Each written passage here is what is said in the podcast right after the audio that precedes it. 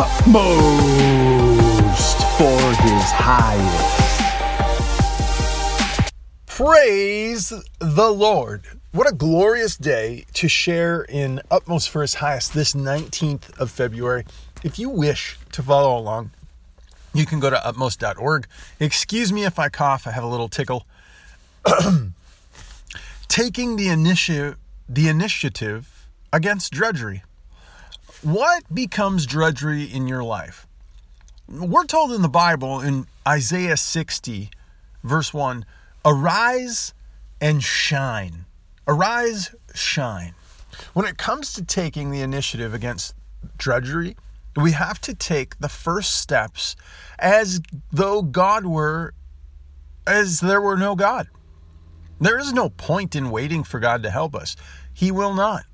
But once we arise, immediately we find He is there.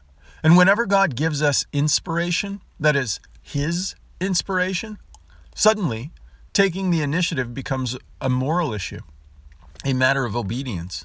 Then we must act to be obedient and not continue to lie down and do nothing.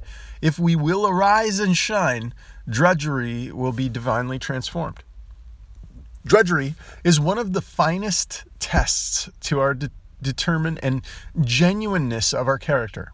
Drudgery is the work that is far removed from anything we think of as ideal work. It is the utterly hard, menial, tiresome, and dirty work. And when we experience it, our spirit, spirituality is instantly tested, and we will know whether or not we are spiritually genuine. It's going to come out. Read John chapter 13.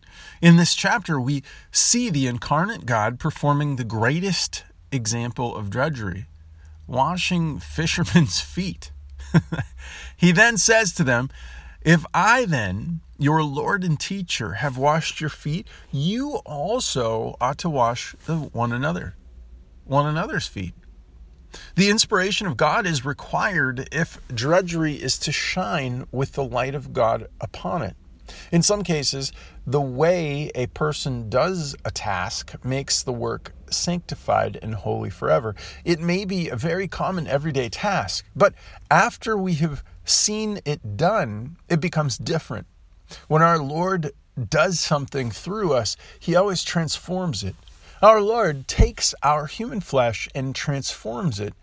And now every believer that is, every believer's body has become the spirit of the Holy, the temple of the Holy Spirit. And we know this from 1 Corinthians chapter 6. You, dear Christian, are the temple of the Holy Spirit. Are you honoring the Lord well today? Are you fighting that good fight? Are you growing weary and doing good? Because we're told not to. And so, Lord, please magnify these words and help us to arise and shine, just as Isaiah wrote. What a glorious thing. Please help me to shine for you today. I pray in Jesus' name. Amen.